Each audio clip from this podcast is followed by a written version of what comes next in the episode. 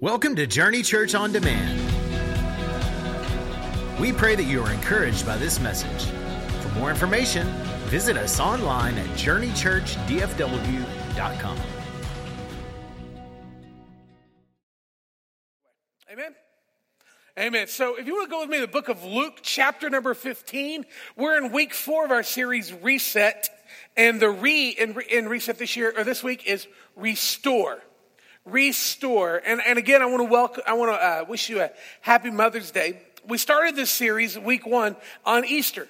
And the part of, of reset was reflecting and talk about how we reflect on the things that God has done for us. And then week two, Pastor Sterling spoke about uh, reviving. And then last week I talked about renewing. And today it's restore. So let's just go to the Lord in prayer and let's just jump in. Father God, thank you so very much that you love us and you care for us. And I thank you, God, that you are with us now. I pray you'd speak to our hearts, speak to our lives. God, let us meet with you in a very real way. We thank you for it in Jesus' name. And everybody said, Amen. Amen. Amen. I will tell you, I love Mother's Day. I do. I love Mother's Day, and, and it's significant for me for a couple of reasons. I have a tremendous mother. Uh, God blessed Rachel and I with just an incredible mom who, who loves us. She's done some incredible things uh, in our lives. And I, I told her yesterday, because uh, my sister's not able to be here today because she's got a sick baby. So she's not able to do Mother's Day. So my mom she goes, We're going to have to reschedule Mother's Day. And I said, It's like a nationwide thing. I don't think we can reschedule the whole thing. But we're going to reschedule our celebration. But mom's always been there. And I told her, I said, you know, here at Journey Church, you're kind of like Mother Superior. You know, I mean, just that's just kind of how she rolls. And she thinks that too. So I need you to help me keep her in check where she is. I'm the one with the mic. You'll have to trust me on that, won't you? But not only do I have a wonderful mother, I am married to a wonderful mother as well. Yeah, she is just an incredible lady. We have three beautiful kids. One of them's getting married this year. I don't know how, I'm not old enough to have one getting married, but it is what it is. But uh, I, am just so, I'm thankful for the two incredible women. My, my wife is my balance in so many areas. She is, she walks in a spiritual gift of wisdom. She really does. And just does some incredible things. So I'm very, very, very blessed uh, with both my mom and my wife. But I also realized that Mother's Day in the video kind of hit, hit on it a little bit is that Mother's Day can be a difficult day as well. Sometimes relationships can be severed. Sometimes relationships can be, eh, eh, eh, you know, estranged, difficult even. Uh, you know, just a lot of those things can be there. But I want to share a little bit of hope with you this morning. I want to share a little bit of hope, and I'm going to do it. Are you ready for this? I'm going to do this from a really scandalous passage in the scripture. Oh, I got you now, don't I? You're like, ooh, what's scandalous? Well, this, this parable is known as the prodigal son but it it's actually been misquoted. Tim Keller, pastors up in the Northeast, he said if you really pay attention, there are two sons involved. It should be known as the prodigal sons, not the prodigal son. And the idea is, it really is a scandalous passage. And I'm going to show you over the next few minutes why we would say that. Because of the two sons, every one of us in this room, every one of us on the stream, we fit into one of the two sons. We're one of the two, they identify with us, we could connect with that. And so with that in mind, it was the scandalous passage that Jesus taught on that changed everything. And you may say, what makes it scandalous? Well, I need you to understand it was the statements in this passage and other ones like it. That's, that's what people wanted to kill Jesus for. Okay? His teaching. They didn't want to kill him because he was doing miracles. Why would you kill a guy who's healing you? It was his teaching. It was his statements. It was the things that he was saying that was so out of their norm that it really it threw them off. He, Jesus had this amazing ability to deconstruct your world to then reconstruct it better. So let's look at this for a minute. Luke chapter 15, verses 1 and 2. Now the tax collectors and sinners were all drawing near to him. And the Pharisees and the scribes grumbled, saying, This man receives sinners and eats with them. I want to take just a minute and I want to unpack this as we get into this, this, um, this parable. You hear a tax collector, and, and we start to think of things like, well, somebody who takes more money than they should. You know, and, but there's more to that. And, and I want to unpack that for, for just a minute. How many of you understand the Roman Empire was huge? Okay, it was huge. It went roughly from India to England. India to England. It was a huge area. And the fact is, you, you hear that, and in our minds and in our lens, we, we wouldn't think that's a real hard area to control. And today it wouldn't be, right? Because here in the great state of Texas, we have a group of people who think that we should be our own nation. Okay? I'm not, I'm not going either way on that. You do not see stupid on my forehead. I'm not going that route, all right? But what will happen is this some of these groups will say, you know what? We should be our own nation. Let's turn this thing over. We're going to start our own thing. Now, how many of you know that if one of these specific militant groups decided to do something like that and try and change some things over, how many of you know it would not take DC too terribly long to get somebody down here and deal with that? Right? I mean, if there was a true uprising, we would have soldiers in a matter of hours, if not a day, they'd be down here and that would, that would be it. Okay? In the Roman Empire, it wasn't the case. By the time it got to Rome that there was an uprising happening and then they reply, responded, it could be over a year. Now, I realize there are other parts of government that function like that, but that's not what I'm talking about. What? Anyways, so, with that being set up, there was no way to really truly govern a huge, huge area. So, what they would do is they would, they would have to have a monstrous army to control all that. How do you pay for a big, big army like that? You have big, big taxes. Okay? Now, I want you to catch this for just a minute. The Roman people were brutal, brutal people. When the army would come in and they would take over an area, they would take many of the, the leaders, men, and, then, and women and children with them, and they would crucify them on crosses on the roads leading into the town. So as you were coming in, you had no doubt in your mind who really had control. Okay?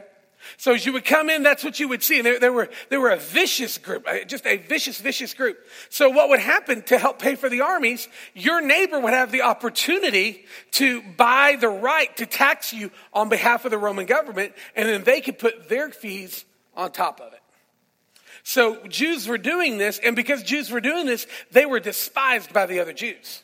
That's where the tax collector thing comes in. Is that everybody tracking with that? So they were not, they were not uh, happy to see them. Now, as you keep going in the first century, there were also people referred to as sinners that, well, yes, there was sin in their lives, but there was another group referred to as sinners that were people that were, they were deformed, they were diseased. Uh, maybe they had income from inappropriate ways, like prostitutes. Okay? They would be lumped in as well. And here's why I need you to follow me on this because they would be referred to as sinners as a group. If you go back and you read in the Gospels, the disciples would ask Jesus, Who is it that sinned? His parents or him? To put them in that position. So, a lot of times they would call them a sinner if they were just part of an outcast group, a disconnected group, a group that didn't have the value in their eyes. Okay? So, you see that piece. It was a, a very rough crowd. And so Jesus is talking to this rough crowd. But at the same time, at, the, at that same area, they also had the Pharisees and the scribes. And let me just tell you real quick they were better Christians than we are. They would tell you that. Here's what I mean by that. Are you ready for this? A lot of believers say, you know what? This year, reading through the Bible Genesis, Exodus, Leviticus. No, no. But these guys, they memorized Genesis, Exodus, Leviticus, Numbers, and Deuteronomy. They memorized it. On the surface level, they were better, they were better followers than us. You know, some of us were like, man, I got up three times this week at 6 a.m. for my devotions. They were super committed to the, to the Sabbath. They were super committed to the synagogue. There were all of those things that were there. They were like some of the best of the best. So this audience that Jesus is teaching, there's that combination of those that are culturally shunned, okay? And Jesus loved to go to those. The woman at the well, she was getting water at noon. You don't go at noon, it's a thousand degrees. But she did it because she didn't want to have anything to do with the rest of the culture. Okay? Jesus went to those that were shunned. He went to those that were disconnected, the outcasts. But he also was real intentional to challenge those who had it all together. The Pharisees who were ceremonially clean.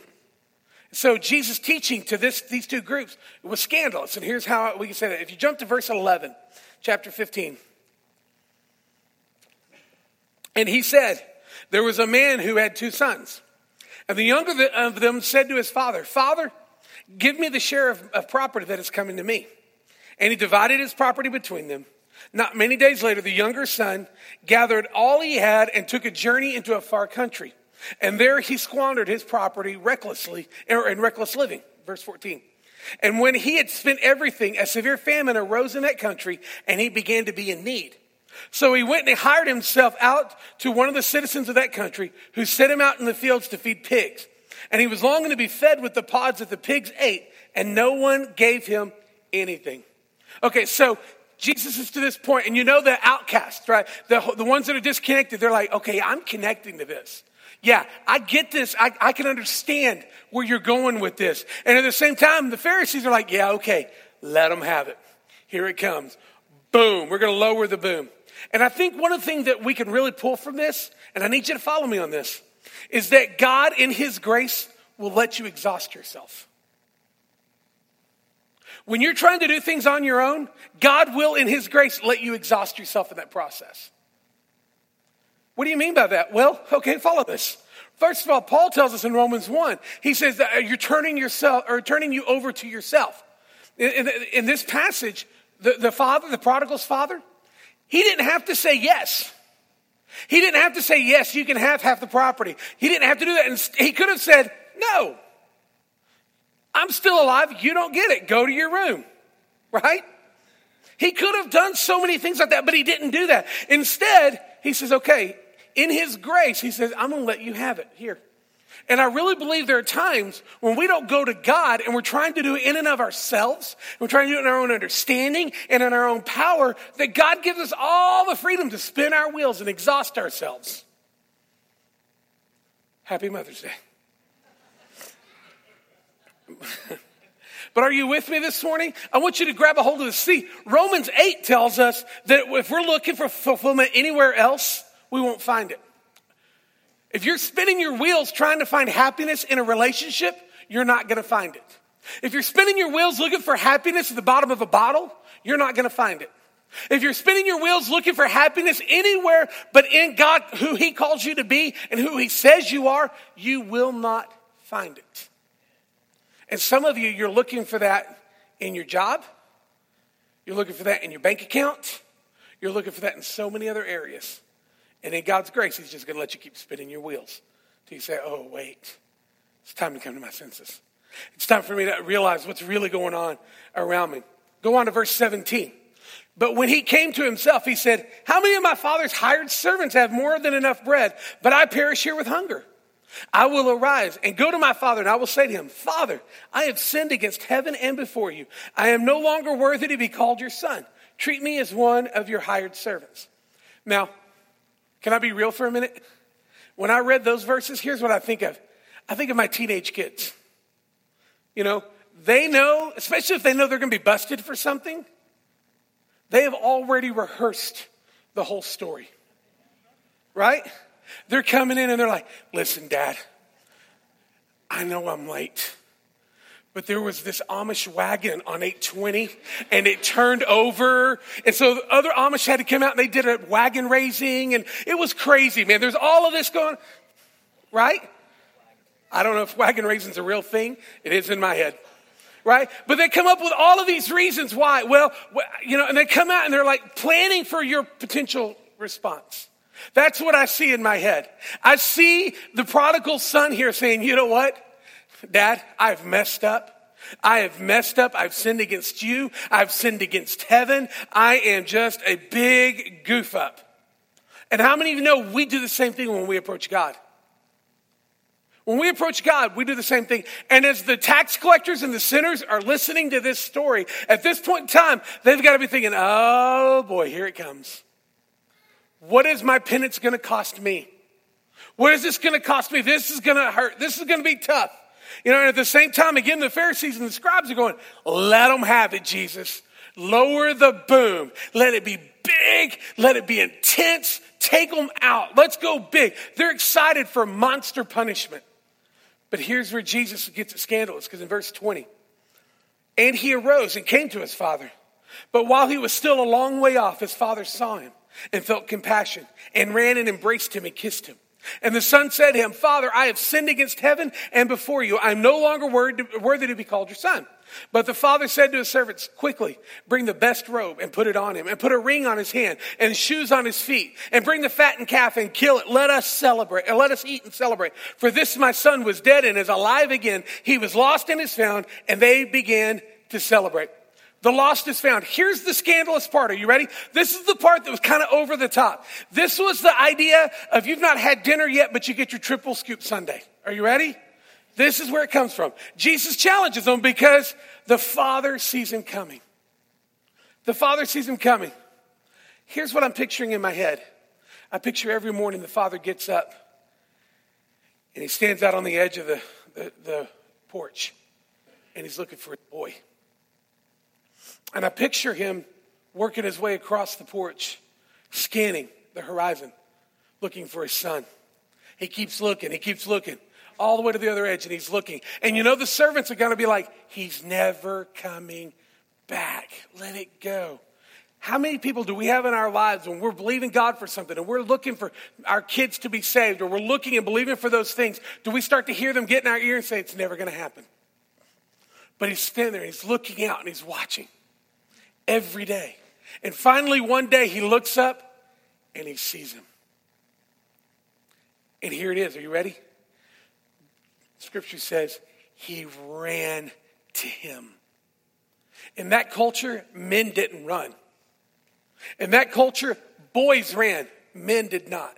It wasn't dignified. So when Jesus said he ran to him, it was totally going against the whole culture. Now follow me, because he gets there and the son throws himself on him and starts to give him his rehearsed speech, starts to lay all those things out, and the father interrupts it. His, the father interrupts the whole thing.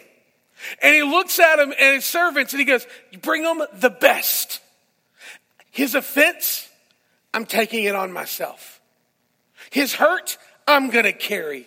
His, his bad choice, I'm going to pick up. And he looks at his servant and says, I want you right now, I want you to bring out my robe or my ring, because that's symbolic of my authority. And then I want you to be real intentional because he's my son. And I want you to give him my robe because that's symbolic of my cleanliness and my identity.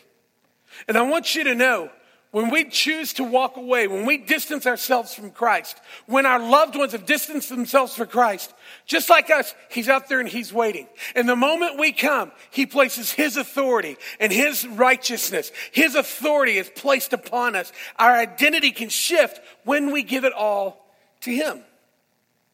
Paul, Paul was a bad guy when he was Saul. He's headed out to take out believers, right? His whole goal was to wipe out the bride of Christ the one who Jesus loved, right? And yet Jesus shows incredible grace right here in Galatians 1:15.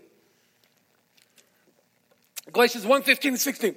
But when he who had set me apart before I was born and who called me by his grace was pleased to reveal his son to me. Paul had been a bad dude. And yet God still showed him his son. The Father shows this incredible grace, grace that was not deserved. So go back to look for a minute. Now his older son, verse 25, was in the field. And as he came and drew near to the house, he heard music and dancing. And he called one of the servants and asked, What are these things? What do they mean? Here's what I picture. The other son's been out in the field working. He's coming back and he's, right? Boots and cats and boots and cats, right? And they're dancing and all of this. He's like, What is going on? Yeah. You guys are just getting a little glimpse of the things that go on in here. All right? There's a filter applied most of the most of the time. All right? But they're hearing that, and he looks at one of the servants and goes, what, What's going on up here? And the servant looks at him and goes, Oh, you don't understand. The, the son that was dead is back. He's coming back. The father is celebrating restoration. He's celebrating the relationship is being restored. And hear me this morning God specializes in restoration, God specializes in restoring. David, an adulterer and a murderer, he didn't just do one, he did both. He committed adultery, and then he takes the woman's husband, sends him out to be murdered. And yet, after a time of repentance, Psalm 51, what does the scripture tell us? That David was a man after God's own heart. God was all about restoration. I heard a story last night about a lady in our church who uh, had been praying for grandkids. I believe I'm getting the, that piece right in my head. Who had raised in church, they grew up in church, but they kind of walked away. They had walked away from their faith. And the granddaughter they've been praying for, she ended up getting sick. Long, it's a long story how she got there, but she got sick, and so she was in a hospital uh, out on the East Coast. And grandma had been praying for years for these kids to come back to Christ, praying, praying, and praying and praying. And about uh, uh, just a few weeks ago, a month ago maybe, uh, and I'm butchering the timeline, and I apologize. They they went and, and she said, "I'm not going to be praying for her salvation anymore. I'm going to start praising God for her salvation." Okay, started praising God for her salvation, and I love this because at 4 a.m. How many of you know your phone rings at 4 a.m.? It's never a good thing, right? Her phone rings at 4 a.m. She answers the phone and she's wide awake. And I need you to hear me on that. She's wide awake. It's not a dream. She's wide awake and she hears muffled talking on the other end. And all of a sudden it starts to clear up. And here is this granddaughter talking to the doctor at 4 a.m. And she's, yeah, and she's talking to her, and the doctor asks her, Do you know, do you have a relationship with God? And she said, I do. My family doesn't think I do but I'm in a relationship. I am in a relationship with God at 4 a.m. How many of you know doctors outside of an emergency, they don't make visits at 4 a.m.? Okay? So grandma gets up, goes in to where grandpa was because he was awake and he was working. He was wide awake.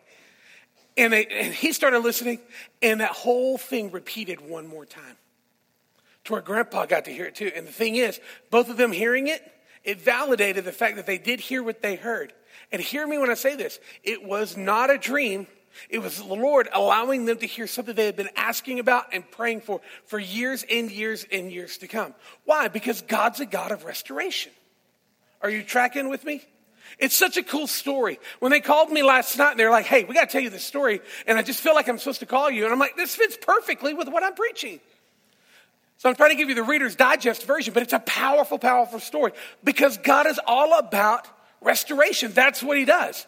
See, Paul tells us in Romans 5, he says that the cross of Jesus was the propitiation of our sins. In other words, Jesus on the cross took care of everything. He paid that price. And the beauty is, not only did he pay the price for reconciliation and restoration between us and him, he also brings about restoration in our relationships.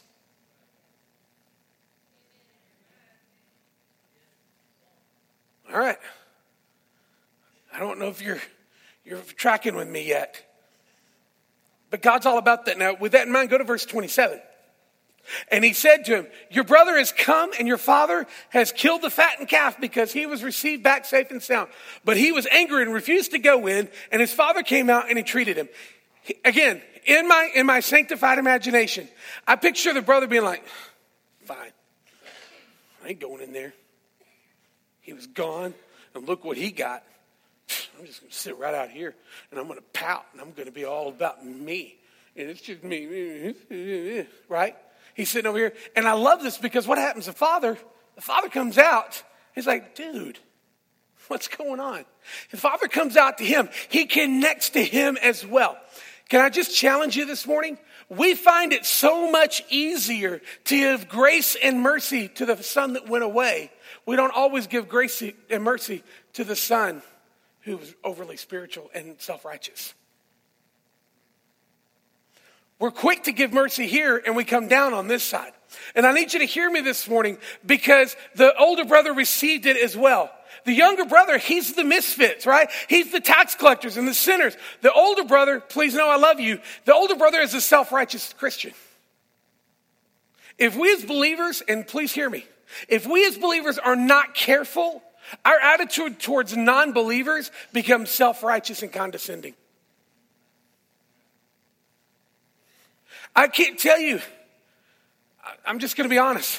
How many of you remember, I don't even know how long ago, when Charles Manson died? Charles Manson, Helter Skelter, Schwarzkopf, mass murderer. Okay, I can't help you much more than that. Google it later, later. Okay? When, when Charles Manson died, I can't, I can't tell you how many Christians I saw post things like, well, he got his just rewards, didn't he? He's burning in hell now. And they almost seem to be sat- satisfied and excited about that. And I thought, you know what? Was he a bad guy? Yeah. But was he a soul? Absolutely. And chances are real good he busted hell wide open. And there are a lot of believers, if we're not careful, we treat non believers almost with contempt. And so we are that older brother sometimes. We, myself included, can fall into that category. We got to be very, very careful because God is still faithful and merciful both to the, to the outcast and the one that always stayed. Go to verse 29. But he answered his father, Look, these many years I've served you, and I never disobeyed your command. Yet you never gave me a young goat that I might celebrate with my friends. But when the son of yours who, who, devoured your property with prostitutes, you killed a fattened calf for him. And he said to him, son, you always uh, are with me and all that is mine is yours. It was fitting to celebrate and be glad that your brother was dead and is alive. He was lost and is now found. I think it's so interesting that the younger bro- or the older brother, he says, whoa, whoa, whoa, whoa, whoa. My brother got a calf and he got a ring and he got shoes. You didn't even give me a goat. Read it. I'm not making this stuff up. You can't make this stuff up. But can I tell you, when we try and do things in and, own, in and of our own timing, when we try and do things in our own strength, like I told you, God gives you the grace to let you spin your wheels for a little while. We ended up getting a goat when God intended for us to have a calf all along. We get, we fall short. We fall short because we're trying to do it on, in, our, in and of our own abilities. God has so much more for you. So, my challenge to you this morning is whether you're a tax collector or, or you're a Pharisee, grace and restoration is there for every one of us.